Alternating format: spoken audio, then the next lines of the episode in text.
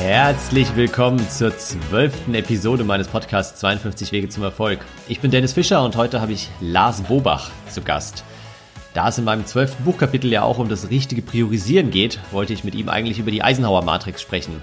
Seine Meinung dazu ist aber, Eisenhower Matrix, was ein Schwachsinn.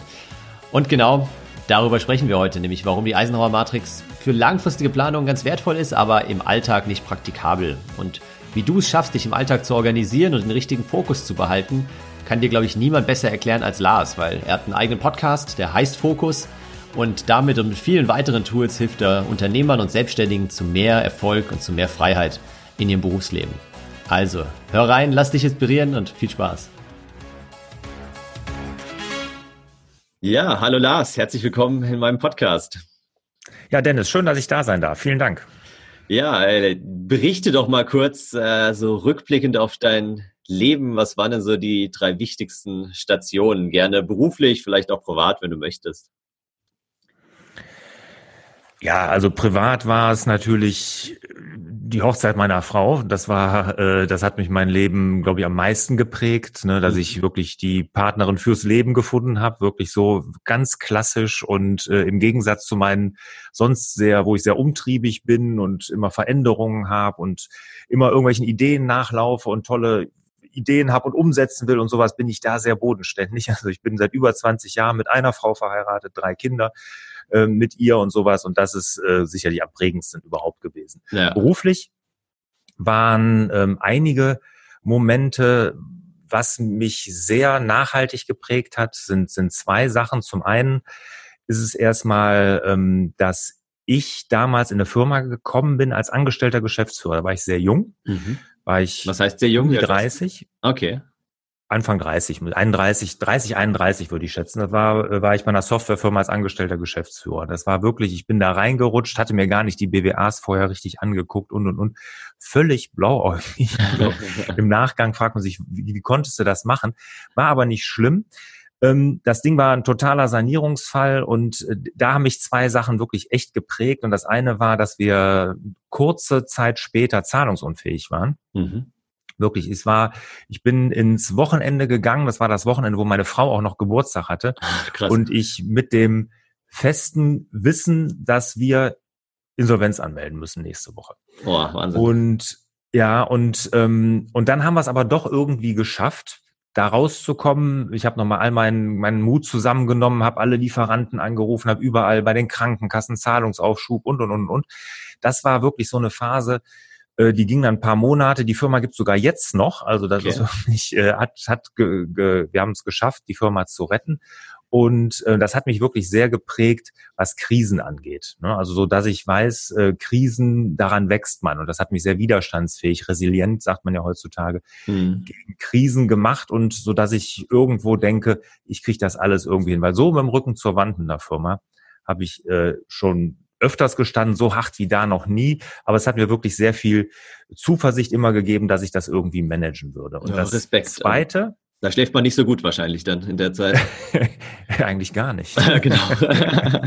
ja, nee, und ähm, das ist natürlich so, ich meine, damals war ich noch nicht Unternehmer, ich war angestellter Geschäftsführer, aber trotzdem, du haftest da ja auch für gewisse Dinge. Ne? Und auch da, also es war, war echt eine harte Zeit. Aber wie gesagt, das hat mir sehr, sehr viel ähm, geholfen, auch mit den ganzen Krisen, die danach kamen, auch in meinen eigenen Unternehmen und die mhm. kommen ja so sicher wie das Arm in der Kirche, damit vernünftig umzugehen. Ja, cool. Und dann, was, was noch wirklich prägend war in der Zeit, ist, dass mir, als, als wir diese ganze Krise da hatten in der Firma, und es war keine kleine, ich weiß gar nicht, wie viele Mitarbeiter wir hatten, auf jeden Fall war es so um die 50, glaube ich, damals noch, war es auf jeden Fall so, dass mir die Firma für einen Euro oder D-Mark, ich ganz, weiß es gar nicht mehr ganz genau, ich meine, es wäre eine D-Mark gewesen, angeboten wurde, dass sie gesagt haben, wir übernehmen alle Schulden und die Firma war hochverschuldet. Mhm. Lars, wir wollen das Ding nur loswerden. Leg uns hier einen Euro hin und das Ding gehört dir. Okay. Ich habe mich nicht getraut.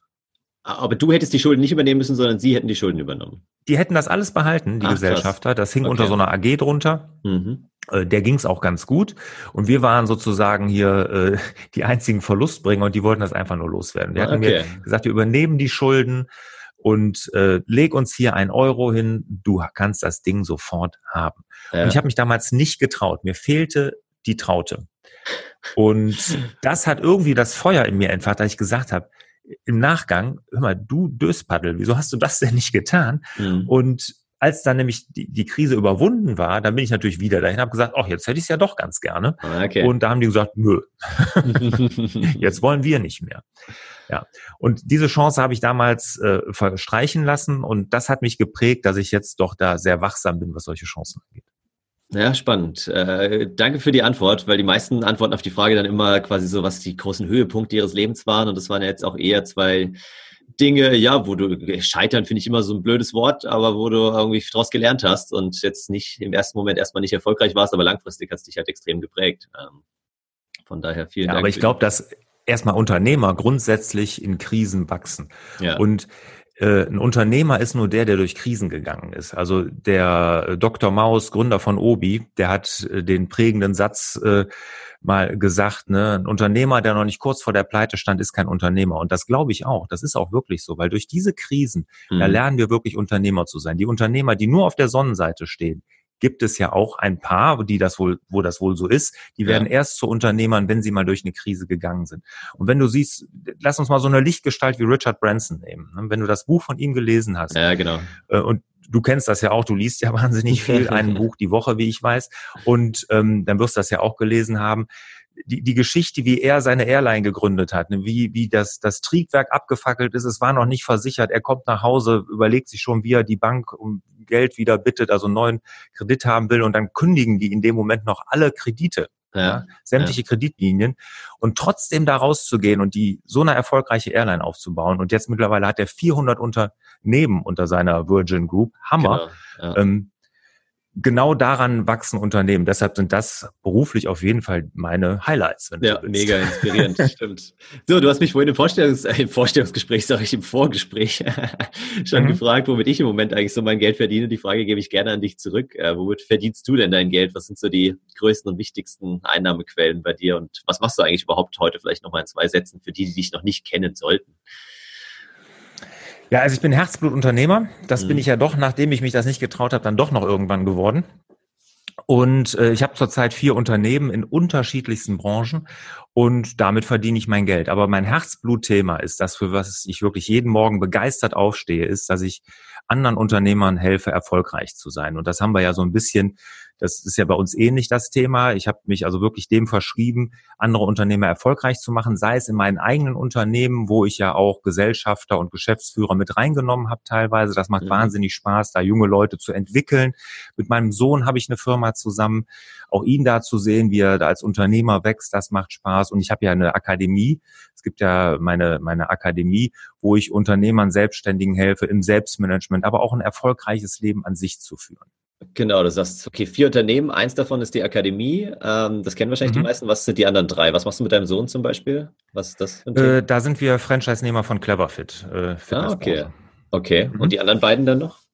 Dann habe ich einen Handwerksbetrieb. Isotech ist auch ein Franchise-System. Mhm. Wir dichten feuchte Keller ab. Damit habe ich mich vor 16 Jahren, das war so meine erste richtige Selbstständigkeit. Ich hatte als Student schon mal ein, zwei Firmen, also zwei, um genau zu sein. Ja. Und ähm, das war so die erste Firma und ich habe das Franchising damals genutzt, um, ähm, weil das hat mir dann die, die, den Mut gegeben, dass wenn andere es im Franchising schaffen, dann könnte es vielleicht auch schaffen. Das hat mir den Mut dann gegeben, überhaupt Unternehmer zu sein.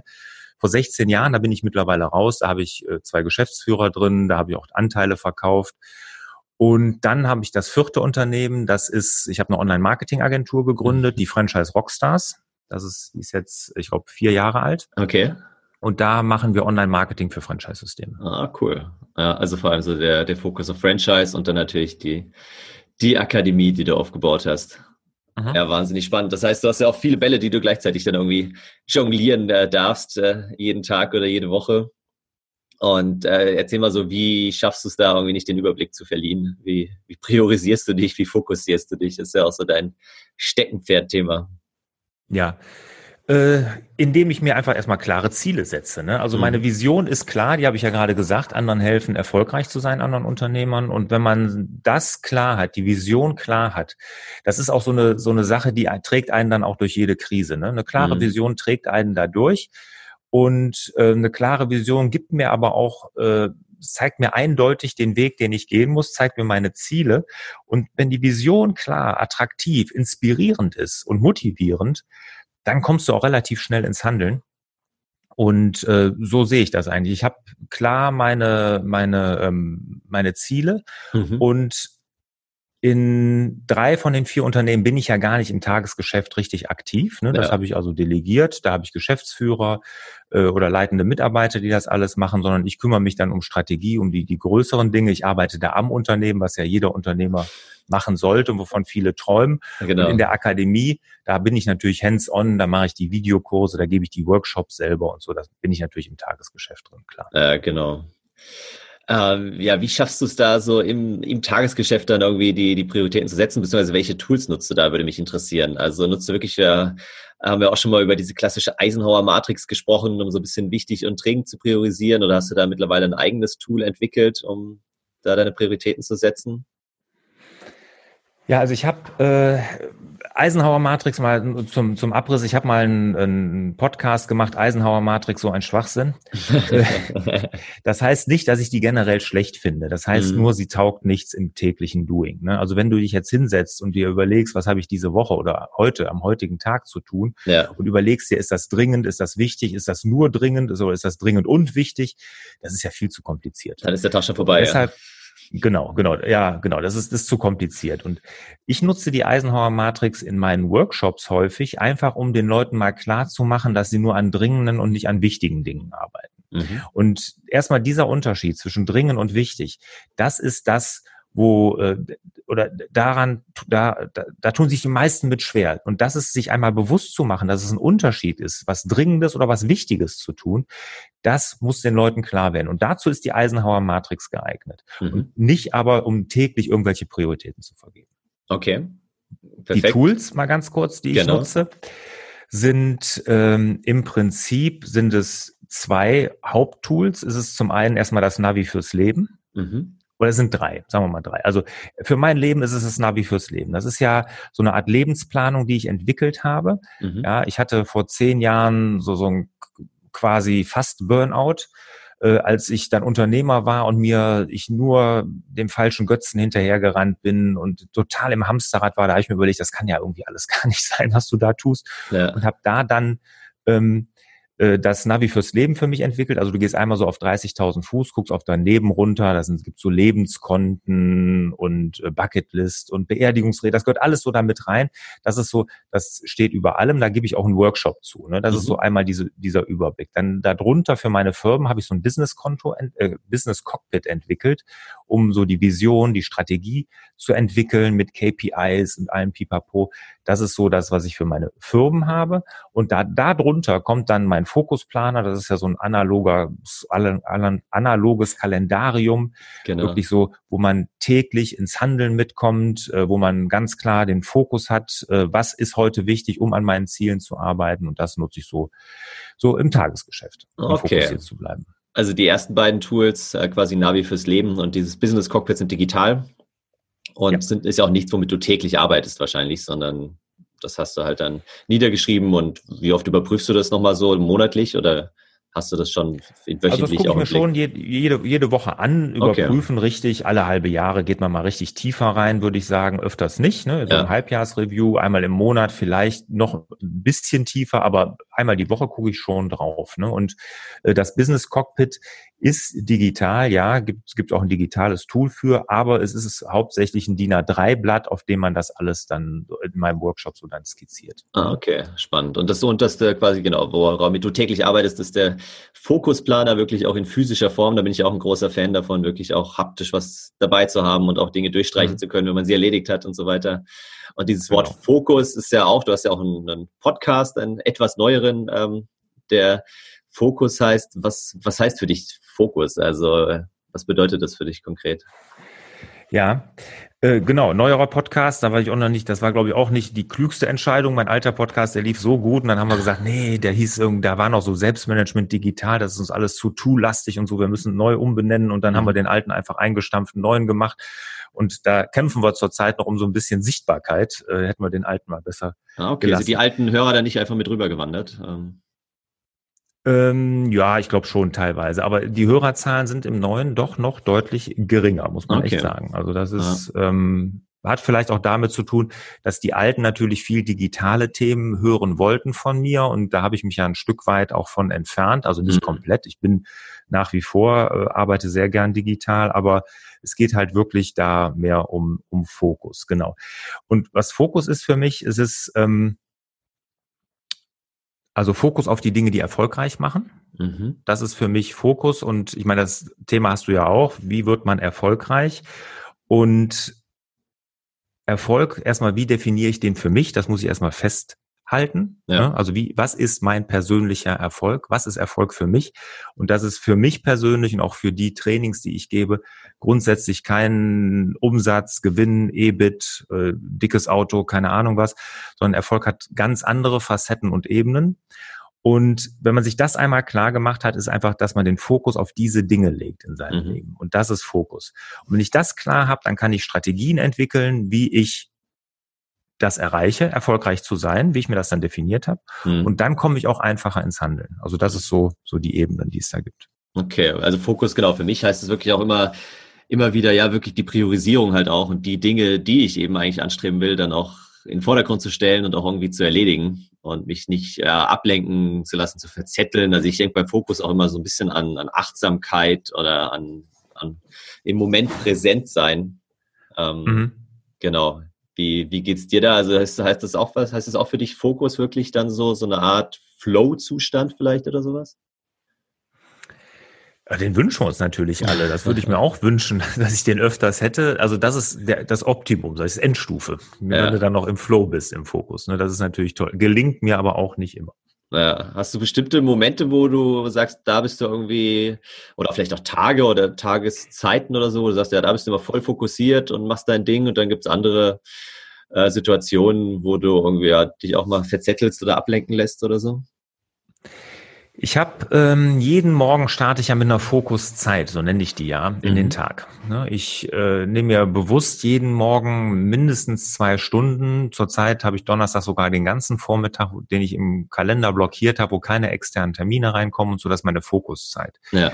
Und da versuche ich fokussiert an Dingen zu arbeiten. Ich sage bewusst versuche, weil mir das natürlich auch nicht immer gelingt. Aber da, je nachdem, an was ich arbeite, ähm, komme ich da auch mal in den Flow, weil ich habe vorher nicht in E-Mails geguckt, mein E-Mail, äh, mein, mein Handy ist auf Flugmodus. Und da komme ich dann wirklich sehr, sehr häufig für meine Begriffe, also das ist natürlich jetzt nicht täglich, auch mal in den Flow. Ja, ja, ja das, also das habe ich bei mir genauso gemacht. Ich liebe das auch, eigentlich vormittags mindestens zwei, drei Stunden mir immer zu blocken und da keine Telefonanrufe entgegenzunehmen, äh, keine Meetings zu vereinbaren und so weiter. Und das ist halt echt der Luxus, wenn man selbstständig ist oder sich die Zeit dann selbst einteilen kann, dass man sagt, ja, Telefontermine vergebe ich eben nur nachmittags und äh, da bin ich dann eh meistens auch so vom Körper eher so ein bisschen nach Mittagessen erstmal ein bisschen müder oder runtergefahren und ähm, da will ich jetzt kein Podcast-Interview führen, wir führen unseres ja auch heute Vormittag, ähm, mhm. aber ich glaube, so Telefonate kann man da schon ganz gut machen. Ja, ja, das sollte man, so, solche, solche Tätigkeiten kann man gut nachmittags machen. Man hat ja so einen persönlichen Biorhythmus und da sage ich immer, morgens immer mit der wichtigsten Aufgabe starten, weil da ist man noch frisch im Kopf. Und da kann jeder sagen, ich bin abends kreativ. Gibt bestimmt auch solche Leute, aber ich glaube auch, wenn man die Disziplin hat, jeden Morgen wirklich sich dahin zu setzen, wird man merken, dass man morgens nochmal viel frischer im Kopf ist. Ja, das stimmt. So, jetzt die, die, das Thema ins Machen kommen. Das ist ja auch was, was mich umtreibt irgendwie. Und ähm, Fokus ist gut und sich morgens irgendwie zwei Stunden Fokus Zeit nehmen ist auch gut. Aber es gibt dann halt auch Leute, äh, und manchmal zähle ich doch selbst dazu, dann sitzt man halt da und sitzt eine halbe Stunde und sitzt eine Stunde und überlegt sich jetzt, ja, wo fange ich an? Und damit, ach nee, könnte ich doch damit anfangen. Und generell ist ja auch das Thema heute, wir haben ja alle kein, kein Wissensproblem. Wir können den ganzen Tag Podcasts hören und Artikel lesen und YouTube-Videos schauen und können so viel konsumieren. Und oftmals, wenn ich mit ja, Klienten spreche, aber mit Freunden, Bekannten, die sagen dann, ja, bevor ich jetzt mich dem Thema Finanzen widme, da wollte ich erst nochmal das Buch lesen und den Podcast hören. Und ich sage mal, ja, aber fangt doch mal an, kauft mal die erste Aktie, legt mal los.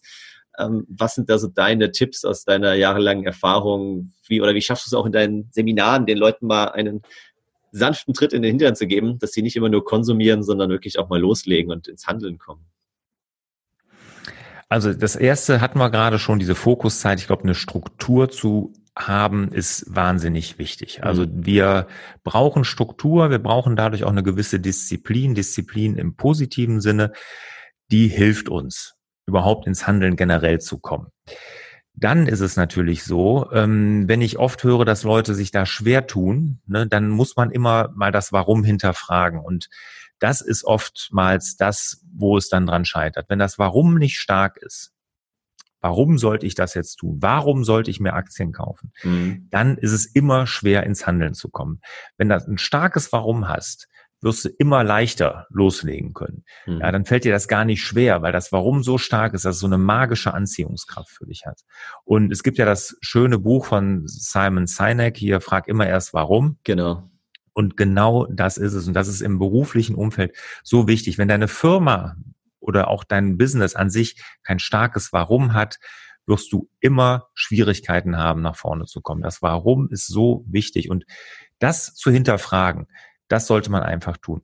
Und wenn man sich schwer tut damit, dann sollte man vielleicht einfach mal sich so, so eine, eine Reise, so eine virtuelle Gedankenreise in die Zukunft machen und sich mal vorstellen, wie ist es denn, wenn ich das jetzt wirklich irgendwann mal umgesetzt habe? Wie wird sich mein Leben in fünf, in zehn Jahren damit verändert haben? Mhm. Und wenn da kein attraktives Bild entsteht für dich, wenn da nicht irgendwie so eine, die Traumreise so geil ist, dass du sagst, boah, da habe ich so einen Bock drauf, ja, dann wird das Warum nicht so stark sein und dann wirst du immer Schwierigkeiten ins Handeln, äh, haben, ins Handeln zu kommen.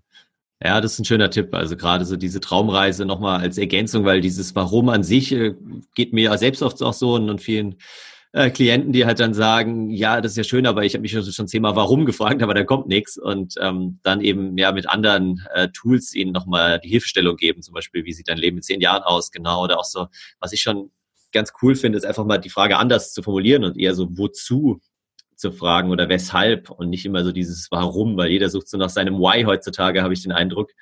Und das ist aber auch nichts, was jetzt äh, sich irgendwie von jetzt auf gleich klären lässt, sondern es ist, glaube ich, auch ein Prozess. Und wenn man da verschiedene Methoden hat, um sich dem langsam anzunähern, dann ist es ähm, optimal. Ja. Und ich gebe dir recht, also dann ist es halt auch viel leichter, bei was dran zu bleiben und sich zu motivieren.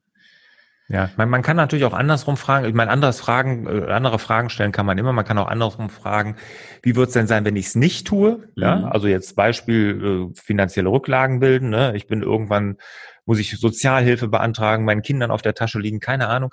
Kann man ja auch mal so ein Horrorszenario aufmalen. Manche kommen auch dann ins Handeln, manche sogar eher oder viele eher ja. so ein Horrorszenario aufgemalt kriegen. Ja. Ich habe ja gerade gegen so die Aufschieberitis, wo wir ja alle irgendwo mit zu kämpfen haben, äh, auch Unternehmer, Selbstständige ganz extrem, habe ich ja so eine, eine Strategie entwickelt, 54321-Strategie nenne ich die. Mhm.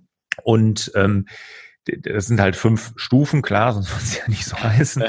Und, äh, das erste ist halt diese Traumreise. Wo bin ich in fünf Jahren? Und was ich nur jedem raten kann, dann, wenn, da, wenn das wirklich stark ist und dieses Bild, was man da von sich und seinem Leben entwirft, mitreißend ist, motiviert, inspiriert, mhm.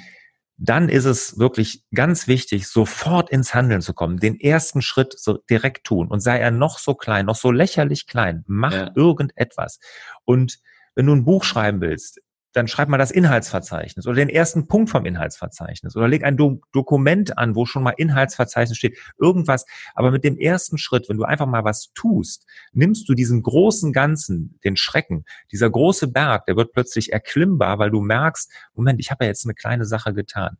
Ja, und die, der Schrecken wird diesem, diesem großen Projekt was du ja vielleicht immer vor dich herschiebst, irgendwie genommen. Und deshalb neben diesen ganzen Traumreisen und Meilensteinen setzen und, und, und, und, wenn man sich da überlegt, man setzt sich hin und macht direkt eine klitzekleine Kleinigkeit, um dem Ganzen den Schrecken zu nehmen. Ja, den allerersten Schritt zu gehen, egal genau wie du sagst, ob es ein E-Mail schreiben ist oder einfach irgendwas lostreten, dass da der, der Stein ins Rollen kommt und dann wie so ein, wie so ein Schneeball immer größer wird, äh, je mehr er den Abhang runterrollt. Ja.